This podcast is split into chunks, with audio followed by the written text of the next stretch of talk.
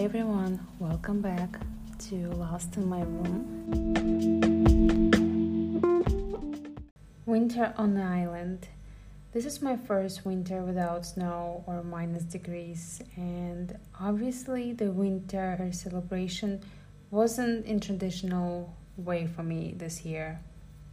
To be completely honest, I had hard times with get myself into festive spirit and don't think about what's outside and just celebrate it no matter what but i don't think that i am succeed even nearly because all i saw is a freaking summer behind the windows and i couldn't force myself into thinking other way no matter how i tried so clearly, my holidays went not as I wished them to be, including Christmas and New Year.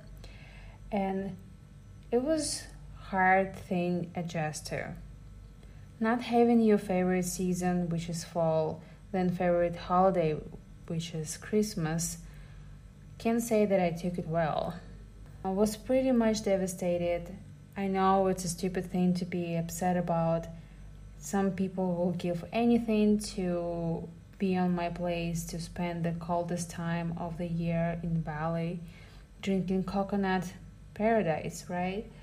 But the definition of what is paradise for everyone will be different. I made conclusion for myself that I need to settle down in a place where all the seasons will be there. To know what you don't want as important as knowing what you do want. And this stuff you learn only through the actual experience. I remember dreaming to live in LA and never have a winter in my life ever again because Russia famous for the most brutal seven months of the winter and I still wouldn't want that. But I'm not that enthusiastic about living in LA anymore.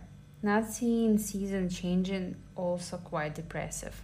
I learned one important thing that there is no such thing as perfect place.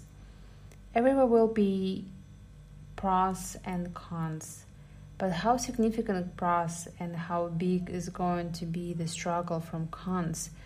Could you take it or not? There's the question that you need to ask yourself. And that's exactly what I'm going to ask myself before I'll settle down anywhere in this world. So that was my thoughts and experience of the first winter in the hot climate. That's it for today's episode. Thank you for listening. I really appreciate every single one of you and stay healthy because it's really important and stay hydrated. It's also really important. Love you all. Bye.